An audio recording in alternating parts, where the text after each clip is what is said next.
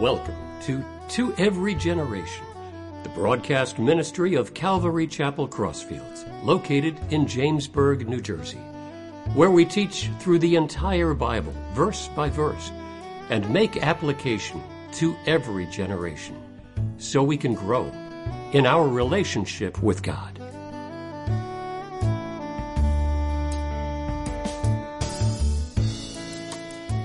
Going to be in Luke chapter 20 in the New Testament, and the last time the message was titled The Greater Priority.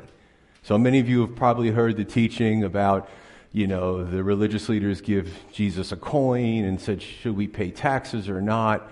And for 2,000 years, I've heard a lot of teachings, even in Christianity. The focus is about taxes, right? We're still having that discussion today. But what Jesus was saying to them was, give to God what's God's. And sometimes we can get caught up in what I call abstract theology. All the what ifs and the conundrums and what did he mean and, you know, all this kind of stuff. And what we forget is that there's an application for our lives. So the greater priority is giving to God what God deserves, right? We all know, we pray. Um, if we've been a Christian for some time, we ask what the Lord will have us do. Uh, and it's really a neat thing. Today, the message is titled, Is There Life After Death? You know, I just out of curiosity, I went online and there's so many books written on life after death. Most of them are speculative. If they're based on the scripture, we're going to go through the Old Testament and the New Testament. We're going to see what does God's word say about life after death.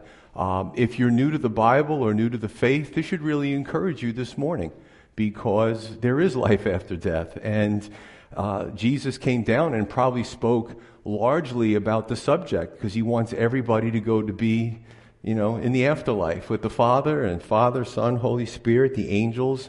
A lot of really neat stuff. So we're going to look at this in three parts. Going to jump in in verse 27.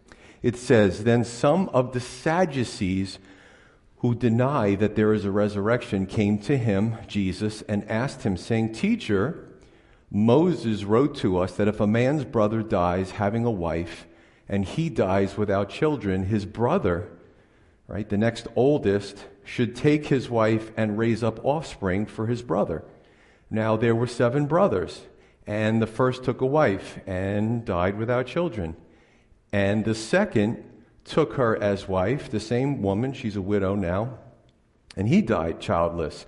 Then the third took her, and in like manner, the seven also, and they left no children and died. Last of all, the woman died. Therefore, in the resurrection, whose wife does she become? For all seven had her as wife. Jesus answered and said to them, The sons of this age marry and are given in marriage, but those who are counted worthy to attain that age, that future age, and the resurrection from the dead, neither marry nor are given in marriage, nor can they die anymore, for they are equal to the angels and are sons of God, being sons of the resurrection. But even Moses showed in the burning bush passage that the dead are raised when he called the Lord the God of Abraham, the God of Isaac, and the God of Jacob. For he is not the God of the dead, but of the living, for all live to him. So one out of three is there's a lot to this, there's a lot to unpack, a lot of cultural stuff, right? We're talking 2,000 years ago. So one is the Sadducees question the resurrection. Okay. This is ostensibly told as if it's something real, but I believe it was disingenuous. I believe it was a hypothetical. But after reading the passage, I just need to get this off my chest. Some of you might know where I'm going. If you're the seventh brother, and all six of your brothers died after marrying her, I'd be like, I'm out of here. I'm going, I'm not doing this. You know? Sleep with one eye open, get a food taster, you know.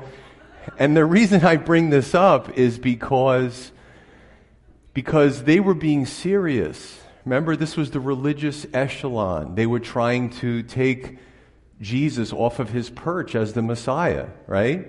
Uh, so they were making fun of the resurrection and thinking they're sort of going to paint him into a corner. And today, the, some of the hypotheticals are just as ridiculous. You know, I'm patient with somebody who is really seeking the things of God. But when you ask me a question, can God uh, create a rock so big and so heavy that he can't lift it.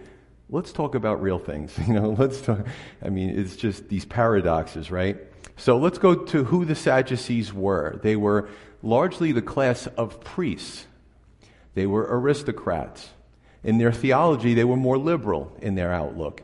They denied much of the supernatural. They didn't believe in angels, demons, miracles, the resurrection, nor the prophetic books. They only accepted the first five books of Moses, but not the parts that disagreed with their theology. And see, that's a problem because we see that today. And I would call it, you know, in political districts, they do what's called gerrymandering, right, to try to get an edge on the other party. But you can see this in religion too sometimes. And sometimes uh, certain denominations, you know, they don't want to face the, the totality of God's word. So they, they kind of skip around like a board game. Well, we believe this part of the Bible, but we don't believe that part of the Bible. And if you look at so many faiths that are, uh, you know, on the planet, so many denominations, they all use, most of them use the Bible as their foundation. But again, they, it's sort of a smorgasbord. You know, I'm going to go, uh, I'll eat the lobster tail, but I don't want anything else in the menu. Somebody comes in, well, I'll have the vegetables, but nothing. That's great at the smorgasbord table, but it isn't acceptable when it comes to God's Word. You accept all of His Word, right? So that's the first thing. You also see that this is the blind leading the blind. I'd say the most disturbing thing in all this is this these guys were priests. They were supposed to be leading the people and helping to understand who God is, but they weren't. And again, we see that today. Those that go through the motions in religion, but it, it becomes a business, it becomes a power structure, but it doesn't become how to you know, show people who, who their God is. You know, I love meeting new people at this church. I love meeting people who are seeking. I'm, i get very excited because I just, I want them to, to come face to face with their creator through the word and have that relationship with them. I'll tell you an interesting story. My uh, mother has a childhood friend. I won't say her name. Uh, my mother's up there in years now, and they're still friends. They've been friends for decades. And she she grew up Jewish, but then through all the educational pursuits became an atheist. Through all my educational pursuits, I became a believer in God. We went in different paths. And she told us not that long ago, she goes, I'm a cantor in my synagogue. And I scratched my head. I'm like, how are you a cantor, which is an honorable position? You're an atheist. Do they know that? You know, I'm not going to make a phone call, but she's like, well, it's a cultural thing. I'm like, listen, if you call yourself Christian or Jewish, that and believing in God are inextricably linked. It's very hard to say, I'm this, right? But I don't believe in God. It doesn't make any sense. So um, you see that going on today, right? And, and even as a boy, as a young person, I might have asked a clergy member here and there about, you know, childhood questions about God. And sometimes I was just blown off. It, I don't have time for you. You're a little kid, right? And that's sad. It's sad you know? So the Sadducees, what are we talking about here, right? What are they describing? This is considered what's called levirate marriage, which you find in Deuteronomy 25. And basically, if it was so that no, you know, all right. So basically, what happens is, is the the two two people get married, and if he dies, right, the husband and father dies, or the husband, scratch that, he doesn't have kids yet he dies maybe untimely, uh, to carry on his name, and it's choice. The second oldest brother, if he's unmarried, can choose to take the widow as his wife and raise up children, and one of those children, probably the first male, would be named after the deceased brother. So his name is continued, continually carried on. So that's what we're talking about here. Um, and, but basically, they had turned it into something you know, let's throw seven uh, husbands at Jesus, and, you know, almost you can see them elbowing each other and say, I think we got him on this one. This is so ridiculous that there's no way he's going to get himself out of it. And again, instead of coming to the truth, it was all about, you know, they were losing followers to Jesus. Well, he is God the Son, he is the Messiah. Uh, so it was, it was bothersome to them. And you see this whole array a few days before his crucifixion of these religious leaders afraid of losing their power base, just peppering Jesus with these questions. And you know what? 2,000 years later, we see similar things. That's why I describe the Sadducees to you, because there are people like the Sadducees today, and the Pharisees, and, and the rest of them. Second part, two out of three is I call this Jesus' forever home and the resurrection, verses 34 through 38, which we read. I do like, I, am a little handy. Actually, um, whatever. I, I put my barbecue grill too close to my house and I melted some of my vinyl siding. T- TMI, Pastor Joe. That was really dumb. Um, didn't burn the house down. I went on YouTube and I watched how, I don't even know why I'm having this discussion. I, I, I, went on YouTube and like I never replaced vinyl siding. The guy was really good, and I, I, bought the tool, and I actually did it yesterday with my son. I'm very proud of myself. So thank you. I do I do a little concrete, a little elect- listen. It's all about saving money, but um, the point is that I watch a lot of these fixer-up shows, and I did I was in construction when I was younger, but uh, they have this, this term, starter home, right? You're not going to stay there. It's a starter home. Or your forever home. so the kind of cool thing about the afterlife is that's our forever home, right? Um, I really like the house I live in, but I'm willing, I'm more than happy to see what God has planned for me. As a matter of fact, in John 14, Jesus tells his followers, he, he, he's telling them he's got to be crucified, but he's going to rise again, he's going to ascend into heaven. And he goes, I'm not going to leave you orphans. You know, I'm going to come back. Um, and he also said that when I go, uh, my father's house has many mansions. I go to prepare a place for you. So our forever home, as much as you like where you are now, you like it, you don't like it. If you don't like it, there's good news because your forever home in, in the heavenlies is going to be a lot nicer. So Jesus, right, he comes back and he tells us about his forever home and our forever home that he's preparing for us. Probably right now, it's probably done. But this is the home the Sadducees couldn't understand. Now, few proofs in here. I mean, listen, he raised the dead.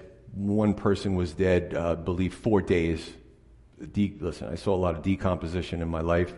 Um, really hard to bring something like that back. Only God could do that.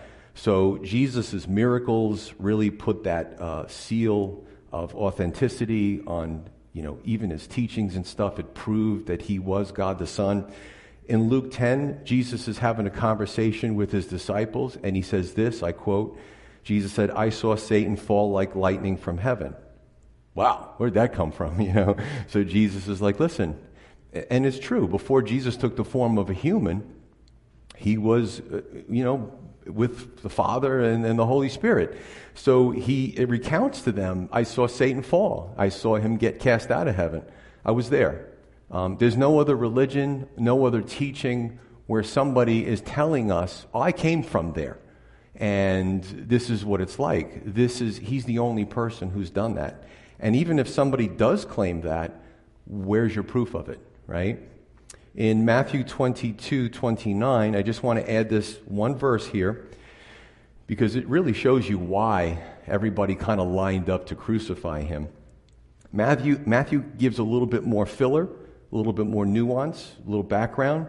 In verse 29, this is the same incident. It says, Jesus answered the Sadducees and said to them, Now remember, he's talking to religious leaders who are very prideful.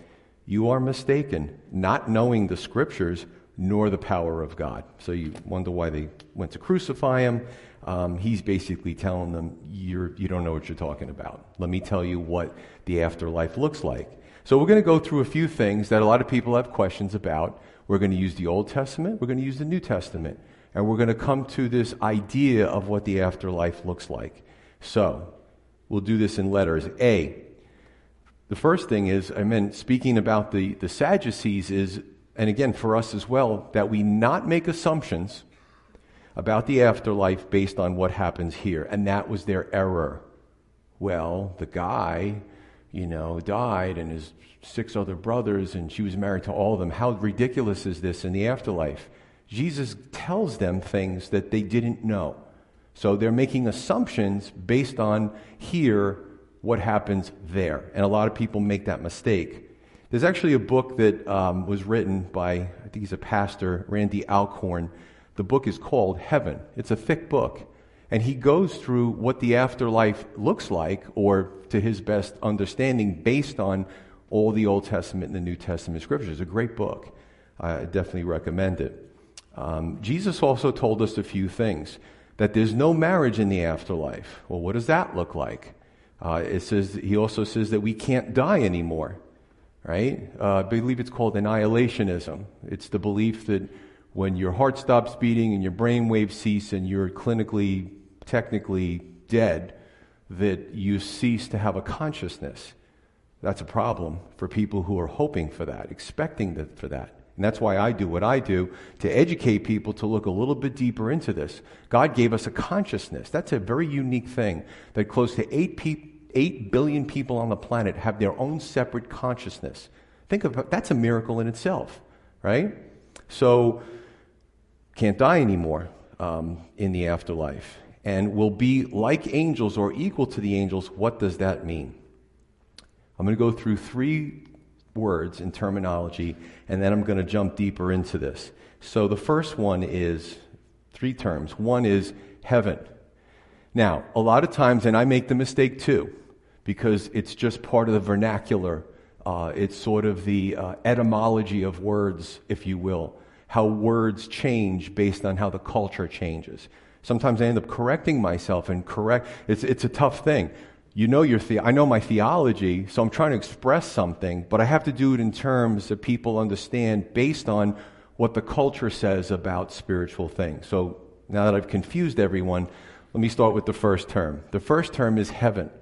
Heaven, right? Revelation 4, Revelation 5, the Apostle John sees the throne room of God. He sees the third heaven that the Apostle Paul speaks about.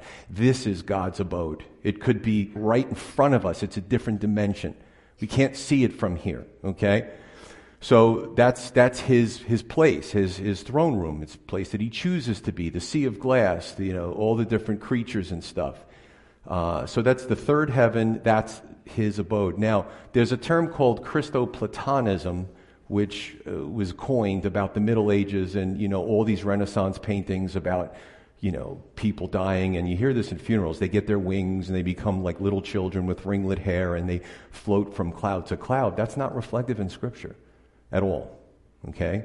So, heaven, let's move to the next term. The next term is the afterlife. The afterlife is different based on whether we perish now or we perish later. The Bible tells us that if we are in Christ and we die now, we go right to be with the Lord and we leave our body behind, our physical body. The afterlife later, when the resurrection of the bodies takes place, is the bodies are rejoined to the, to the consciousness and the spirit, and these bodies now will be able to span eternity. There's no age anymore. So, right now, we're subject to one atmosphere of pressure. Let's talk about physics and science uh, a gravity of 9.8 meters per second squared, roughly an atmosphere. I just breathed in about 18% of oxygen, some nitrogen, some inert gases. That's what this body does. It's pretty awesome. But it cannot withstand eternity. They have to be resurrected, they have to be changed. So the afterlife, right? We see this, this uh, this situation taking place where we're uh, re-geared, retooled to be able to negotiate that. The third term is the resurrection age. Jesus said, being worthy to receive or to yeah, retain or to attain that age, the resurrection age. And that is after all of our bodies are resurrected and they're perfected, which is good news. If you have body images, you're not going to. if you have any complaint about your body, I'm starting to not hear, not see, forget things. It's not going to be an issue. I'm supposed to go for another foot surgery. I'm delaying it, hoping the Lord comes for us and I don't have to deal with that. I got, you know, I said if the Lord comes to take me, you know, the rapture, there's going to be screws and pins and things laying on the ground because it's not part of what, what He created for me, right? People to have all kinds of stuff laying on the ground. Okay, let's continue. B. Sometimes I'm a little bit too expressive.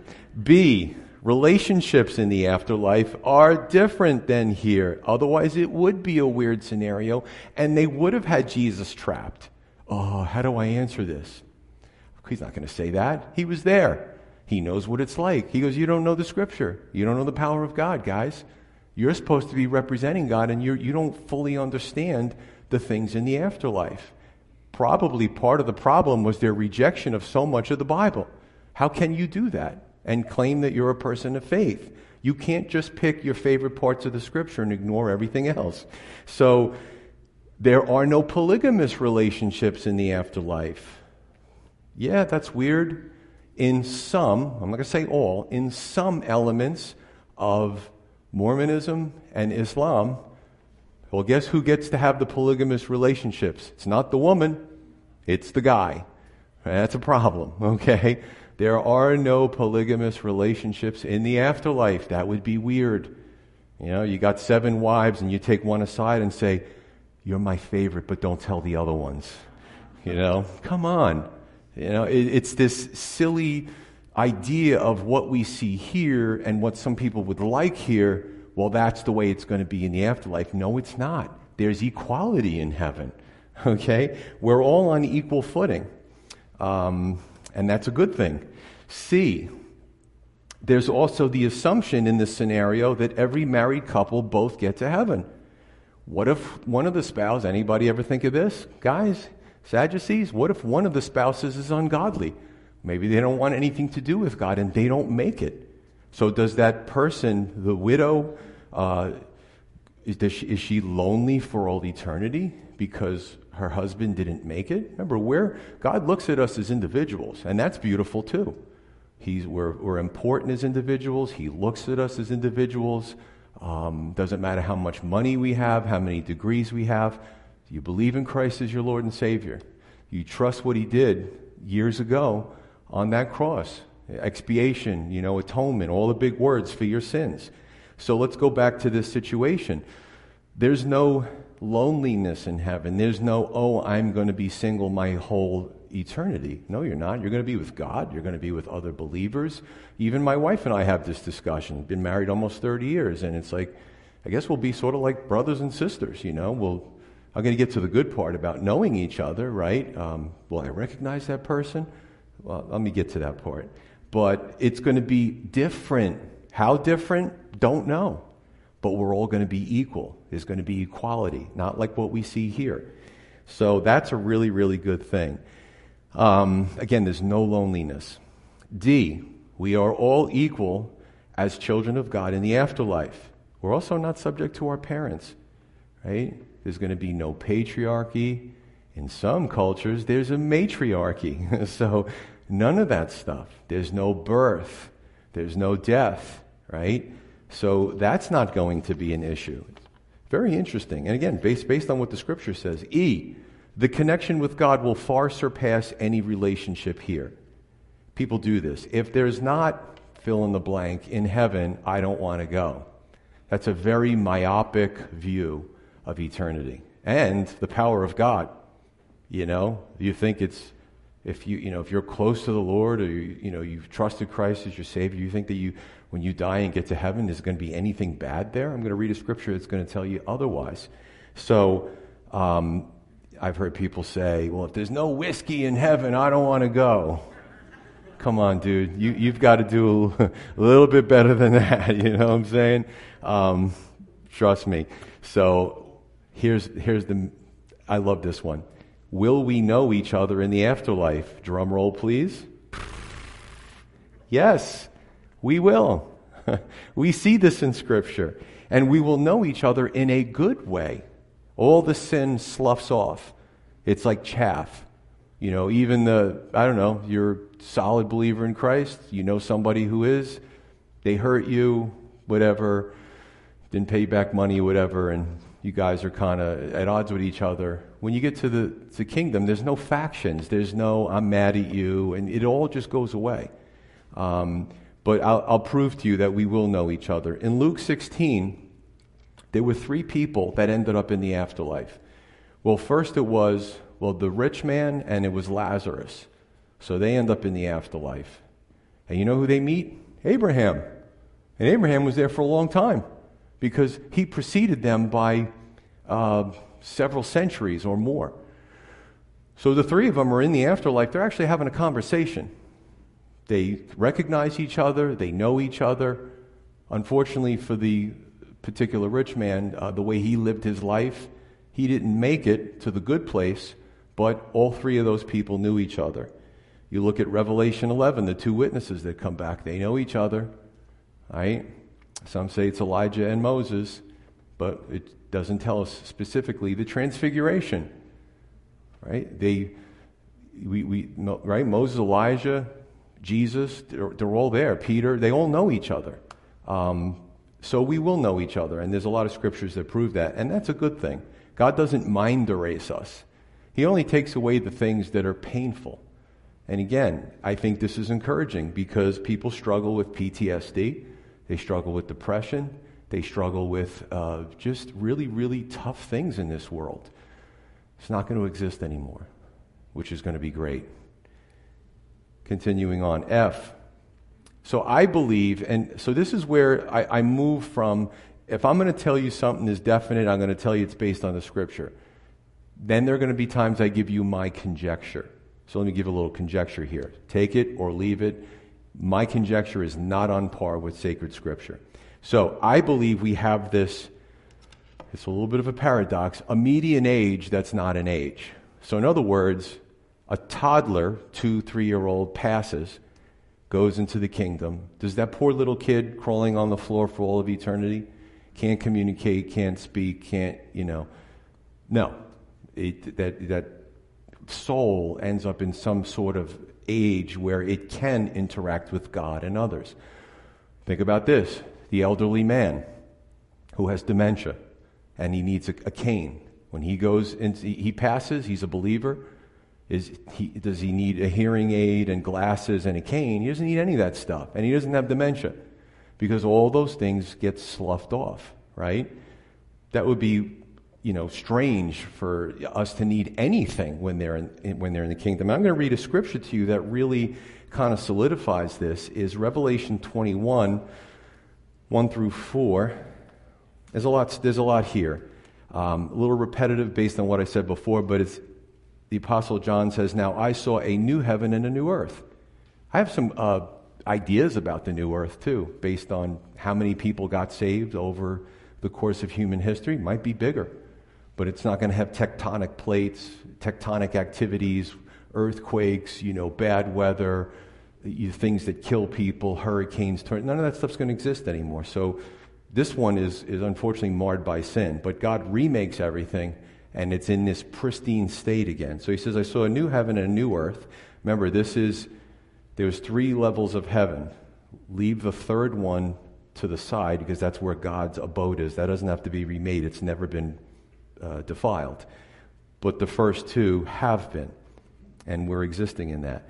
For the first heaven and first earth had passed away. Also, there was no more sea. Then I, John, saw the holy city, New Jerusalem, coming down out of heaven from God, prepared as a bride adorned for her husband.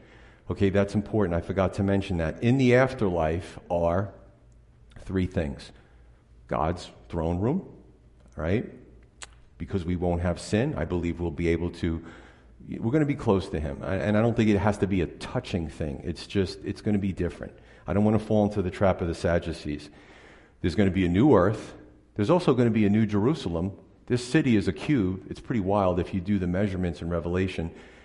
Each side of that cube is the distance from New York to Florida. That's a big city. and it goes up and it goes in three different dimensions.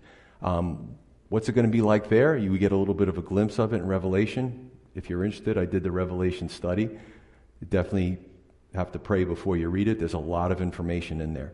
And I heard a loud voice, verse 3, from heaven saying, Behold, the tabernacle or the home of God is with people, and he shall dwell with them, and they shall be his people.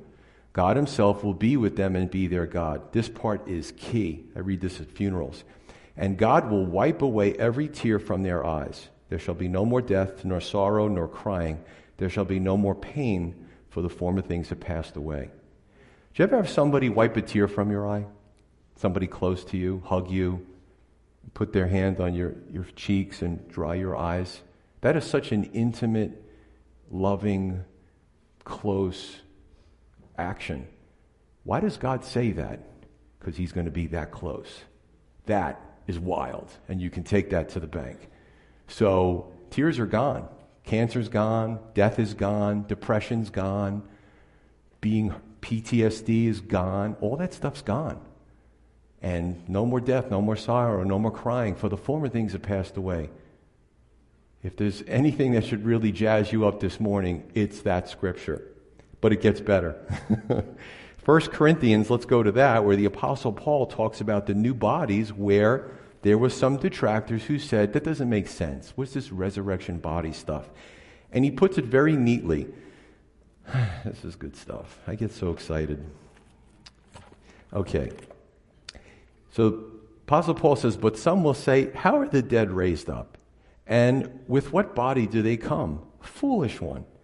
What you sow is not made alive unless it dies. And what you sow, you do not sow that body that shall be, but mere grain.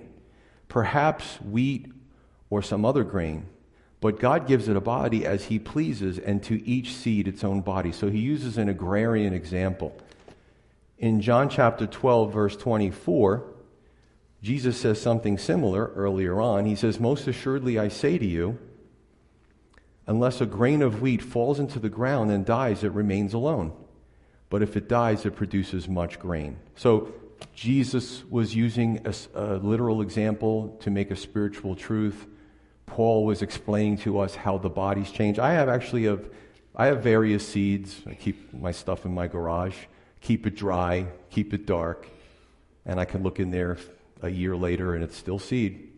It's not until I actually take that seed or that grain and I put it into the ground and there's moisture and it germinates that it becomes alive. It has to die first. Isn't that interesting? And it doesn't become a seed tree. It becomes whatever genus or you know God has made embedded in that that DNA, right? And it starts to to grow. And you you like if you don't know what the bag is, sometimes I have this too. I got these I don't throw anything away. I got these bags all over the place and seed and grain. I don't know what I'm doing, but every once in a while I'll plant it and like, hey, I'll just sit back and see what that is. And I'm surprised and I'm happy. Well, it's beautiful. But like the seed, the seed or the, the husk has to break down. It has to, that actually thing has to die before that new shoot can come up and that could bear its own fruit and then have some seeds in it on the inside. So Apostle Paul's saying the same thing and so is Jesus these bodies are not going to make it through eternity. Once you hit 50, trust me, after your 50s, you're sick, you know, you'll be like, oh, yeah, I know what Pastor Joe was talking. So, you young people, oh, it's coming. It's coming. You know what I'm saying? We think, oh, man, at 25, I thought I was invincible. Oh, my goodness, times have changed. All right, enough of that. Um, but again, if you have body image issues, you're not going to have them anymore. That's pretty cool, isn't it? G, God affirmed, right? We, we, as we read the scripture, he brings up uh, Moses in Exodus 3 and his exchange with God, right? And he says, God is the God of Abraham, Isaac, and Jacob. He says that to Moses. Moses affirms it. Um, but how could that be? Because by the time of Moses, these guys were dead a long time. A long time. So, how could God speak about them as if they were alive? They were, but their bones are over there. That's not them. They're with me. You know what I'm saying? It's sort of a, a, a paraphrase there. Um, it's a perspective issue. You know, my wife and I, there's a, an old church that's uh, very close to our house and beautiful grounds, and they have walkways and stuff. And sometimes we'll look at, we'll go through the cemetery and see these old, they're barely readable I mean, from 100, 150, this is an old cemetery. And, you know, in, in the ground are some minerals, some bones, but the flesh is gone because it decayed. Where are those people? They're somewhere, but they're not in the ground anymore. What's really who made them who they are and their uniqueness is not there. Is there life after death? You bet there is. Um, this is just the vehicle to negotiate the environment of this realm. And I can tell you this American culture, sadly, focuses too much on the vehicle than what's inside. We're so obsessed in our culture with what people look like. You know what? Sometimes I get up, I'm in a hurry on a Sunday morning, and my pants are wrinkled. But that shouldn't be a problem to you. You know, what my hair looks like, my pants, if my clothes, my wife makes sure my clothes match. So that's, that's usually taken care of. You know, she's good with that stuff. Uh, but my appearance should mean zero this morning. It should be what my words are because they're not my words, they're God's word. And you know what? This is something we have to impress upon young people. We have to reaffirm them. We have to encourage them because they go out into the world and they get depressed because it's all about what they look like and who looks better and you know photoshopping and whatever. Uh, it's sad. It's sad. What's really important is what's on the inside. I'd rather hang out with one person who's really deep on the inside than 10 beautiful people that are shallow. That's just me. H, the resurrection age is eternal. It's eternal. And again, there's no such thing as, you know, people have these ideas and their philosophies, annihilationism. The Apostle Paul dealt with this. Jesus dealt with this. Peter dealt with this. Uh, we deal with it today. And who comes up with these things?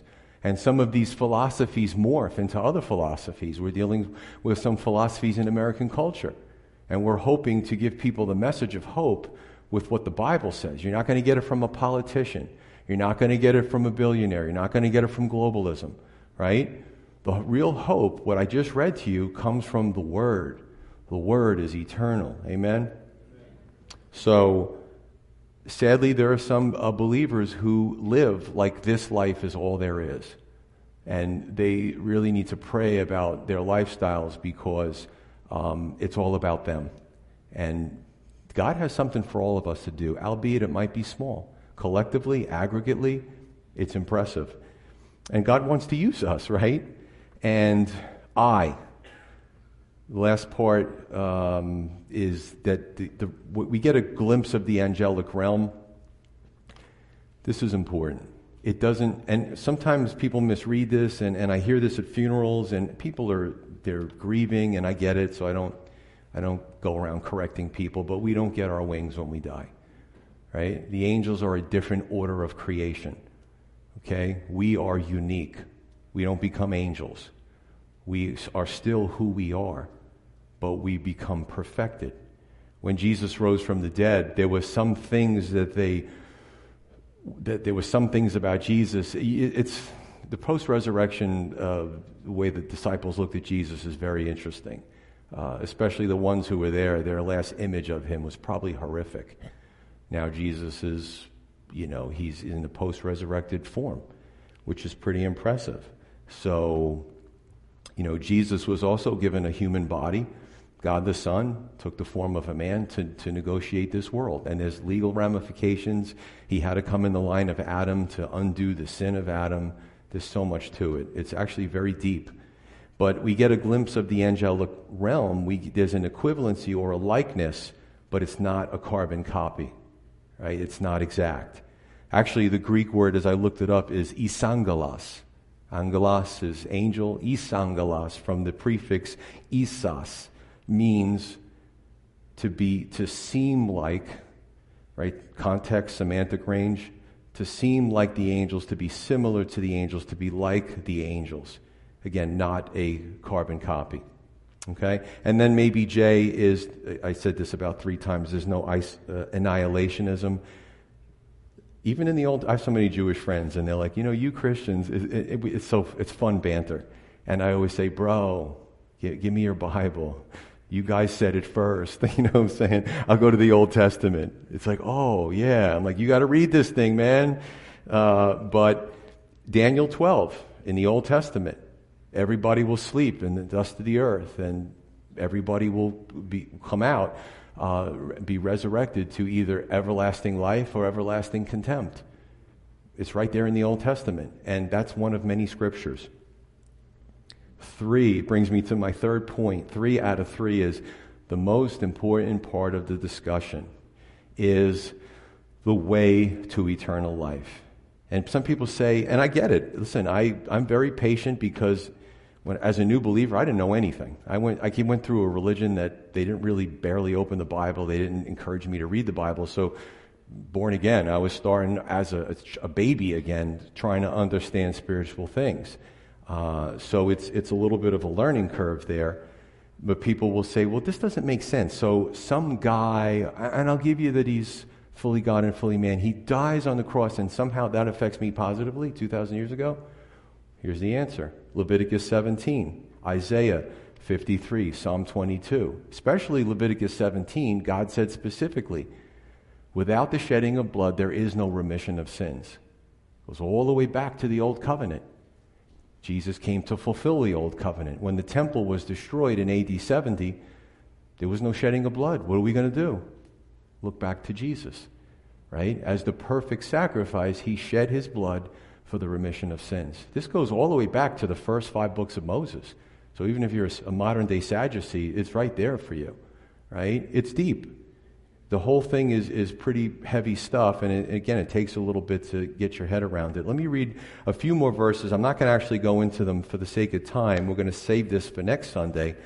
But continuing on the same discussion in the same vein where we were with the Sadducees, in verse 39, it says, Christ questions the scribes. And this is important that I get this in. Then some of the scribes answered and said, Teacher, you have spoken well. But after that, they dared not question him anymore. You think? And he said to them, How can they say that the Christ is the son of David? Now, David himself said in the book of Psalms, Psalm 110, the Lord said to my Lord, Sit at my right hand till I make your enemies your footstool. Therefore, David calls him Lord. How is he then his son? So we're going to go into this in depth, but David, by the Holy Spirit, is speaking about his progeny, great, great, great, great, great, great, great, great, great, great, great, great grandson, who doesn't exist yet. And by the Holy Spirit, David is calling him Adonai, First of all, if your kids were alive in that society, even if you were, you know, you know, uh, just kind of loose with, with the culture and, and the word, you would never say to your child, Lord, doesn't make any sense in that culture. And he wasn't even born yet. So, what we're finding through the scripture is that David had sons, and they had sons, and they had sons. And eventually we get to Jesus, who David, in his living life, never met. But by the Holy Spirit, he calls Jesus Lord. Jesus is trying to open their eyes to the messianic prophecies, and there are dozens of them, that speak that when the Messiah comes, he will be God. Period. So we're going to cover that next time. And basically, um, let me go back to the question Is there life after death? The answer is yes. You could read some of these books, and like the Sadducees, they make no sense because there's no biblical reference point. A lot of it's fantasy, a lot of it doesn't stack up. Okay? But we get to hear what it's like in our forever home from somebody who came from that forever home. And again, no other religious leader ever cl- claimed to come to the earth. They came from heaven, let me tell you what it's like. They didn't. And if you know somebody, let me know. I'd love to do research. I've done a lot of research on uh, false messiahs throughout the, throughout the ages. But if they did, they never proved it with supernatural works. So here is your chance to lay hold of that promise. After every sermon, we give an opportunity for somebody to come up and receive Jesus. Because if you're in Christ, it's a good thing. That forever home is waiting for you. You know, while you have breath in your lungs, while you have a functioning mind, your will, your intellect, your emotion, choose Him. He's chosen you when He died for your sins. But a relationship has to work in two directions.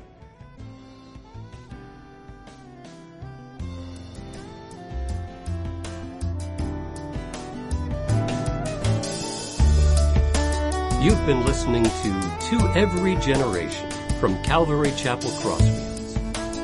We meet for Bible study Wednesdays at 7 p.m. and Sunday service begins at 10:30 a.m. On Sundays we have children's church for all ages, in addition to infant and nursery care. You can find out more about the ministry here at Calvary Chapel Crossfields by going to www.cccrossfields.org where you can also watch or listen to previous messages. If you have any questions or have a prayer request, please email us at contact at cccrossfields.org. Thanks for listening, and may God bless.